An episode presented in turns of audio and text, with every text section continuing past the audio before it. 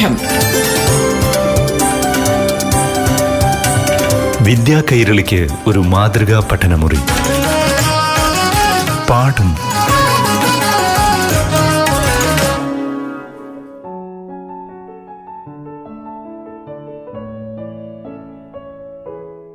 നമസ്കാരം പ്രിയപ്പെട്ട കൂട്ടുകാരെ. പാഠം ക്ലാസ് മുറിയിൽ ഇന്ന് അടിസ്ഥാന ശാസ്ത്രമാണ് അവതരിപ്പിക്കുന്നത്. ആദ്യം അഞ്ചാം ക്ലാസ്സിലെ അടിസ്ഥാന ശാസ്ത്ര പാഠം കേൾക്കാം. പാഠം അവതരിപ്പിക്കുന്നത് Palakkad Kundurkunnu V P A U P സ്കൂളിലെ അധ്യാപകൻ ശിവപ്രസാദ് പാലോട്. റേഡിയോ കേരള പാഠം പരിപാടിയിൽ ഇന്നു നാം ചർച്ച ചെയ്യുന്നത് അഞ്ചാം ക്ലാസ്സിലെ ബഹിരാകാശ വിസ്മയങ്ങൾ എന്ന യൂണിറ്റിന്റെ തുടർച്ചയാണ്. കഴിഞ്ഞ ക്ലാസ്സിൽ നാം എന്തെല്ലാം കാര്യങ്ങൾ മനസ്സിലാക്കി ബഹിരാകാശ വാഹനങ്ങളെക്കുറിച്ച് മനസ്സിലാക്കി ബഹിരാകാശത്തേക്ക് ആദ്യം സഞ്ചരിച്ച സഞ്ചാരികളെക്കുറിച്ചും അവരുടെ അനുഭവങ്ങളെക്കുറിച്ചുമെല്ലാം നാം മനസ്സിലാക്കി. ഇന്ന് നമുക്ക് മറ്റൊരു യാത്ര പോയാലോ? നാം പോകുന്നത് ചന്ദ്രനിലേക്കാണ്. ചന്ദ്രനിലേക്ക് ഒരു യാത്ര എന്നത് പണ്ടുകാലം മുതൽക്ക് തന്നെ മനുഷ്യവംശത്തിന്റെ ഒരു സ്വപ്നമായിരുന്നു. സോവിയറ്റ് യൂണിയനും അമേരിക്കയുമാണ് ഈ സ്വപ്ന പദ്ധതിയിലേക്ക് ആദ്യത്തെ നാഴികക്കല്ലുകൾ സൃഷ്ടിച്ചെടുത്തത്. ആദ്യം നമുക്ക് സോവിയറ്റ് യൂണിയന്റെ പദ്ധതികളെക്കുറിച്ച് മനസ്സിലാക്കാം.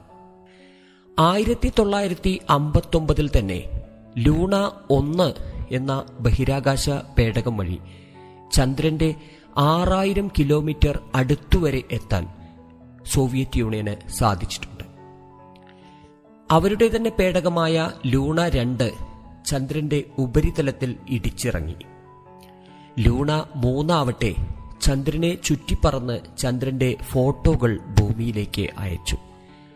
ലൂണ ഒമ്പത് ആദ്യമായി ചന്ദ്രോപരിതലത്തിൽ ഇറങ്ങി. ലൂണ ഒമ്പത് ചന്ദ്രന്റെ ധാരാളം ഫോട്ടോകൾ എടുത്ത് ഭൂമിയിലേക്ക് അയച്ചു. ലൂണ പതിനാറ് ലൂണ ഇരുപത് ലൂണ ഇരുപത്തിനാല് എന്നിവ ചന്ദ്രനിലെ മണ്ണ് എടുത്ത് ഭൂമിയിലേക്ക് എത്തിക്കുകയും ചെയ്തു. ഇനി നമുക്ക് അമേരിക്കയുടെ ദൗത്യങ്ങളായ നാസ ദൗത്യങ്ങളെക്കുറിച്ച് മനസ്സിലാക്കാം. Pioneer Ranger Surveyor Lunar Orbiter എന്നീ നാല് ശ്രേണികളിലായിരുന്നു അമേരിക്കയുടെ ആദ്യകാല ദൗത്യങ്ങൾ. മനുഷ്യനെ ചന്ദ്രനിലിറക്കുക എന്ന ലക്ഷ്യത്തോടെ അമേരിക്ക രൂപകൽപ്പന ചെയ്ത ദൗത്യമാണ് അപ്പോളോ പദ്ധതി പരീക്ഷണാടിസ്ഥാനത്തിൽ അപ്പോളോയുടെ ഒട്ടേറെ ആളില്ലാ പറക്കലുകൾക്ക് ശേഷമാണ് സഞ്ചാരികളുമായി ദൗത്യങ്ങൾ നടന്നത്. സാറ്റേൺ റോക്കറ്റുകളാണ് ദൗത്യത്തിനു വേണ്ടി ഉപയോഗിച്ചത്. ആയിരത്തി തൊള്ളായിരത്തി അറുപത്തി ഒമ്പത് ജൂലൈ പതിനാറിന് ഫ്ലോറിഡയിൽ നിന്നും അപ്പോളോ പതിനൊന്ന് വിക്ഷേപിക്കപ്പെട്ടു. Neil Armstrong Edwin Aldrin Michael Collins എന്നിവരായിരുന്നു ഈ ചരിത്ര പേടകത്തിലെ യാത്രികർ.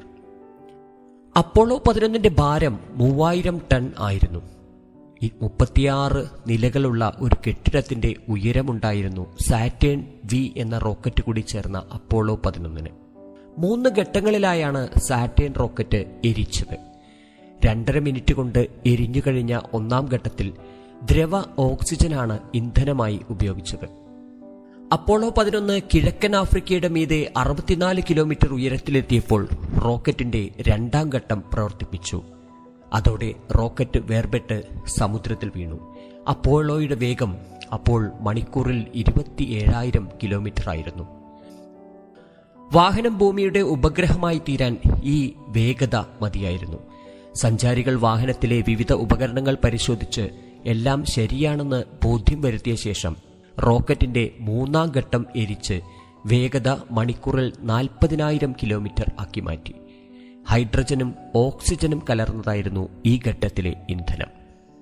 ഭൂമിയുടെ ആകർഷണ മേഖലയിൽ നിന്ന് മോചനം തേടി ചന്ദ്രനെ ലക്ഷ്യമാക്കി അപ്പോളോ കുതിച്ചുയർന്നു. വേഗം കൂട്ടുന്ന ഈ എരിക്കലിന് ട്രാൻസ് ലൂണാർ ഇൻസേർഷൻ എന്ന് പറയുന്നു. ഏകദേശം രണ്ട് ലക്ഷം കിലോമീറ്റർ ദൂരം സഞ്ചരിച്ചു കഴിഞ്ഞപ്പോൾ റോക്കറ്റ് മൂന്ന് സെക്കൻഡ് നേരം എരിച്ച് ദിശ ശരിപ്പെടുത്തി. വാഹനം സഞ്ചരിക്കുമ്പോൾ ചന്ദ്രനും സ്വന്തം ഭ്രമണപഥത്തിൽ സഞ്ചരിക്കുകയായതിനാൽ ഇരുപതിന് ചന്ദ്രൻ എവിടെയായിരിക്കുമെന്ന് കണക്കുകൂട്ടി ആ സ്ഥാനം ലക്ഷ്യമാക്കി പ്രയാണം നിയന്ത്രിക്കാനാണ് ഇപ്രകാരം മൂന്ന് സെക്കൻഡ് റോക്കറ്റ് എരിച്ച് ഗതിവ്യത്യാസം വരുത്തിയത്. ഇതിനുശേഷം റെട്രോ റോക്കറ്റുകൾ എരിച്ച് വാഹനത്തിന്റെ ഗതിവേഗം ക്രമേണ കുറയ്ക്കുന്ന ഘട്ടമായിരുന്നു.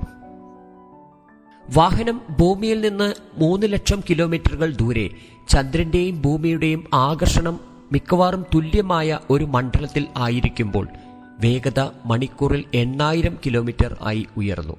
ചന്ദ്രന്റെ ആകർഷണമാണ് ഈ വേഗത വർധനയ്ക്ക് കാരണം. അപ്പോളോ പതിനൊന്ന് ചന്ദ്രന്റെ മറുവശത്തെത്തിയപ്പോൾ റെട്രോ റോക്കറ്റുകൾ വീണ്ടും എരിച്ച് വേഗത അയ്യായിരത്തി എഴുന്നൂറ് കിലോമീറ്റർ ആക്കി കുറച്ചു. വാഹനത്തെ ചന്ദ്രന് ചുറ്റുമുള്ള ഒരു ഭ്രമണപഥത്തിൽ എത്തിച്ചു. ആഡ്രിനും ആൾസ്ട്രോങ്ങും ചാന്ദ്രപേടകമായ ഈഗിളിൽ കടന്നു. കോളിൻസ് മാതൃപേടകമായ കൊളംബിയയെ നയിച്ചു. ചന്ദ്രനെ പന്ത്രണ്ടാം തവണ പ്രദക്ഷിണം വയ്ക്കുമ്പോൾ ഈഗിളും കൊളംബിയയും തമ്മിൽ വേർപെടുത്തപ്പെട്ടു.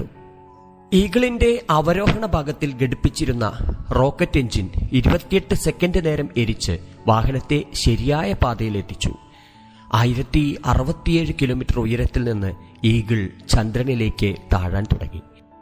ഓരോ ചലനവും ടെലിവിഷൻ ക്യാമറയിൽ പകർത്താനും സൗകര്യങ്ങൾ ഏർപ്പെടുത്തിയിരുന്നു. അങ്ങനെ ആയിരത്തി തൊള്ളായിരത്തി അറുപത്തി ഒമ്പത് ജൂലൈ ഇരുപത്തിയൊന്നിന് രാവിലെ ഈഗിൾ ചന്ദ്രനിലെ പ്രശാന്ത സാഗരത്തിൽ ഇറങ്ങി. ആ സ്ഥാനത്തിന് ആസ്ട്രോങ്ങും ആൾഡ്രിനും കൊടുത്ത പേര് പ്രശാന്ത ഘട്ടം എന്നർത്ഥമുള്ള ട്രാങ്കുലിറ്റി ബേസ് എന്നായിരുന്നു. ഒരു മനുഷ്യന് അതൊരു ചെറിയ കാൽവയ്പാണ് എന്നാൽ മാനവരാശിക്കോ ബൃഹത്തായ ഒരു കുതിച്ചുചാട്ടവും. That is one small step for a man one giant leap for mankind ഏതാണ്ട് ഏഴ് മണിക്കൂറോളം വാഹനത്തിനുള്ളിൽ കഴിച്ചു കൂട്ടിയ ശേഷം പ്രത്യേകതരം സ്യൂട്ട് ധരിച്ച് ആങ്സ്ട്രോങ് എട്ട് മണിക്ക് ചന്ദ്രപ്രതലത്തിലേക്ക് ഇറങ്ങി. ചന്ദ്രോപരിതലത്തിൽ കാലുകുത്തുമ്പോൾ ആങ്സ്ട്രോം പറഞ്ഞ വാക്കുകൾ ചരിത്രപ്രസിദ്ധമായി തീർന്നു. ഏതാനും നേരം ചാന്ദ്രപ്രതലത്തിൽ നടന്ന ശേഷം ആൻസ്ട്രോങ് തിരിച്ചു വന്ന് ആൽഡ്രിനെ ഇറങ്ങാൻ സഹായിച്ചു. ഇത്രയും സമയം ആൽഡ്രിൻ ആസ്ട്രോങ്ങിന്റെ ഫോട്ടോകൾ എടുത്ത് ഭൂമിയിലേക്ക് അയക്കുന്നുണ്ടായിരുന്നു. രണ്ടുപേരും ചേർന്ന് അമേരിക്കയുടെ കൊടി ചന്ദ്രനിൽ നാട്ടി. അമേരിക്കയിലെയും റഷ്യയിലെയും നിര്യാതരായ ശൂന്യാകാശ സഞ്ചാരികളുടെ മെഡലുകളും ഒരു ലോഹത്തകിടും അവിടെ നിക്ഷേപിച്ചു. ലോഹത്തകിടിൽ ഇങ്ങനെ എഴുതിയിരുന്നു.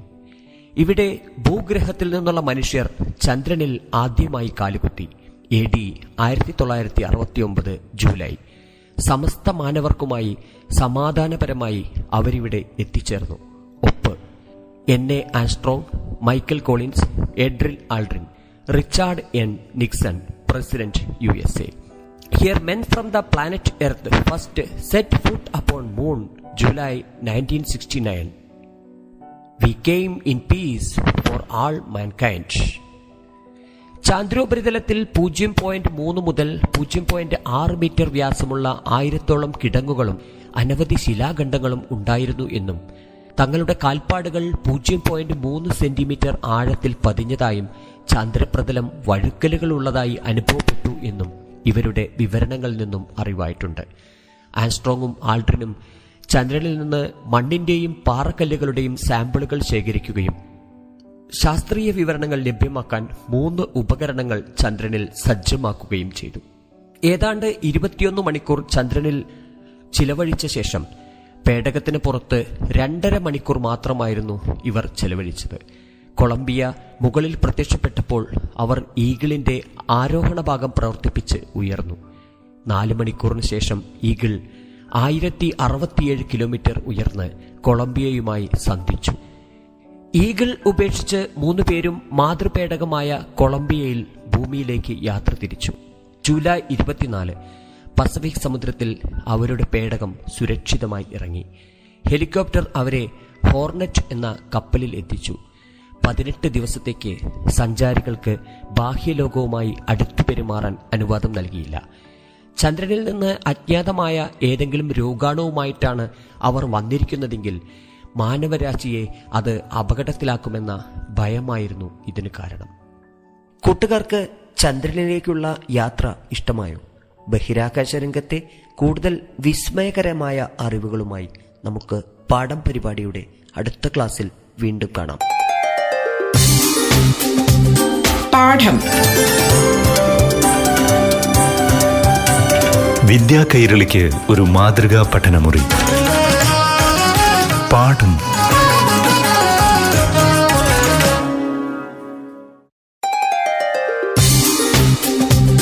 പാഠം.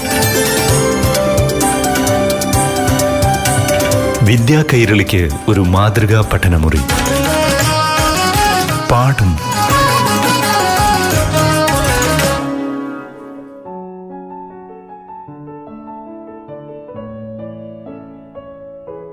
പ്രിയപ്പെട്ട കൂട്ടുകാരെ ആറാം ക്ലാസ്സിലെ അടിസ്ഥാന ശാസ്ത്ര പാഠഭാഗങ്ങളിലേക്ക് എല്ലാ കൂട്ടുകാർക്കും സ്വാഗതം. ഇന്ന് ആറാം ക്ലാസ്സിലെ ക്ലാസ് നയിക്കുന്നത് Kundurkunnu V P A U P S സ്കൂളിലെ അധ്യാപിക മഞ്ജുഷ പി. പ്രിയപ്പെട്ട കുട്ടികളെ റേഡിയോ കേരളയുടെ പാഠം പരിപാടിയിലേക്ക് ഏവർക്കും സ്വാഗതം.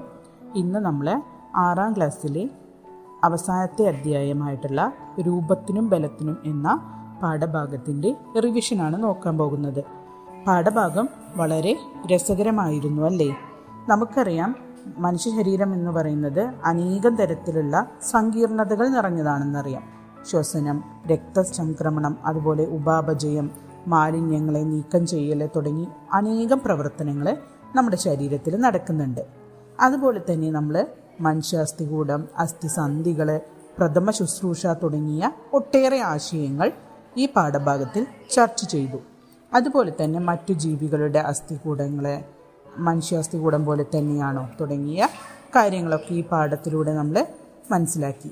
അതുപോലെ തന്നെ അസ്ഥിഭംഗം സംഭവിച്ചിട്ടുണ്ടോ എന്ന് തിരിച്ചറിയാനും അത്തരത്തിൽ അസ്ഥിഭംഗം സംഭവിച്ച ഒരാൾക്ക് എത്തരത്തിലുള്ള പ്രഥമ ശുശ്രൂഷകളാണ് നൽകേണ്ടത് എന്നതിനെക്കുറിച്ചും നമുക്ക് ഈ പാഠത്തിലൂടെ ഒരു ധാരണ വന്നിട്ടുണ്ട്. അസ്ഥികളുടെ ആരോഗ്യം നിലനിർത്തുന്നതിന് ശരിയായിട്ടുള്ള ആഹാരശീലങ്ങൾ നമ്മൾ പാലിക്കുകയും വ്യായാമം ശീലിക്കുകയും വേണ്ടതാണ്. ഇത്തരം കാര്യങ്ങളൊക്കെ നമ്മൾ ഈ പാഠഭാഗത്തിലൂടെ മനസ്സിലാക്കിയതാണ് അല്ലേ? അതുപോലെ തന്നെ ഈ പാഠത്തിലെ പ്രധാന ആശയങ്ങളിലൂടെ ഒന്ന് കടന്നു പോകാം നമുക്ക്. ശരീരത്തിന്റെ ഏറ്റവും പുറത്തുള്ള ആവരണത്തെയാണ് നമ്മൾ ബാഹ്യാസ്ഥികൂടം എന്ന് പറയുക.